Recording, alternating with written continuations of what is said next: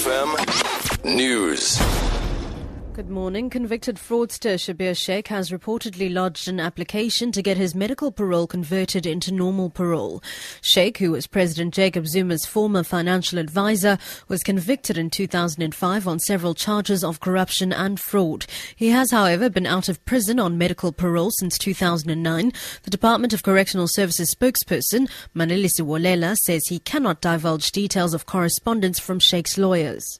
As the Department of Correctional Services, we can only acknowledge that we received a correspondence from the lawyers of Mr. Schabir Shaik. At this stage, we are not at liberty to discuss the contents of that. Neither are we at liberty to discuss matters relating to the condition of uh, current and even former offenders or parolees of correctional services.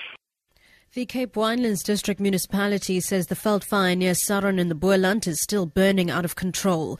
Fire Chief uh, Danny Wild says the fire is burning high up in the mountains and is in difficult terrain. Ground crews have been battling throughout the night to contain the fire. A strong wind caused the fire to spread to the top of the mountain. Wild says they're waiting for the fire to reach more accessible terrain before air support can be deployed. There's still no, still no danger to property or life. Cape Town jazz legend Zayn Adam will be buried according to Muslim rites in the city this afternoon. The 68 year old crooner died after undergoing an operation following a heart attack last week. He was due to perform in next month's International Jazz Festival in the mother city. Adam was born in Salt River in 1947 and started playing the guitar at the age of 11. Friend and colleague Alistair Izobell. Funeral is going to be today in Walmer Estate. It will be around half past 12, 1 o'clock in Walmer Estate, but the closest proximity or, or, or landmark I can give is near the Holiday Inn in Walmer Estate, and the procession will go to the nearest mosque there. Details will be on Facebook and all social media um, very, very shortly as the family now come to a point of, of confirming that.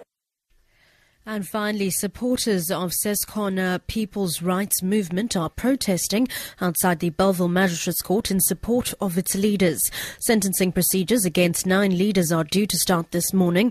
They were found guilty of contravening the Civil Aviation Act. The men were arrested in June 2013 for throwing human waste at Cape Town International Airport during a protest against the portable toilet system in informal settlements. Ses'khona leader Loyiso Nkohla says they will continue to fight for the rights of the poor.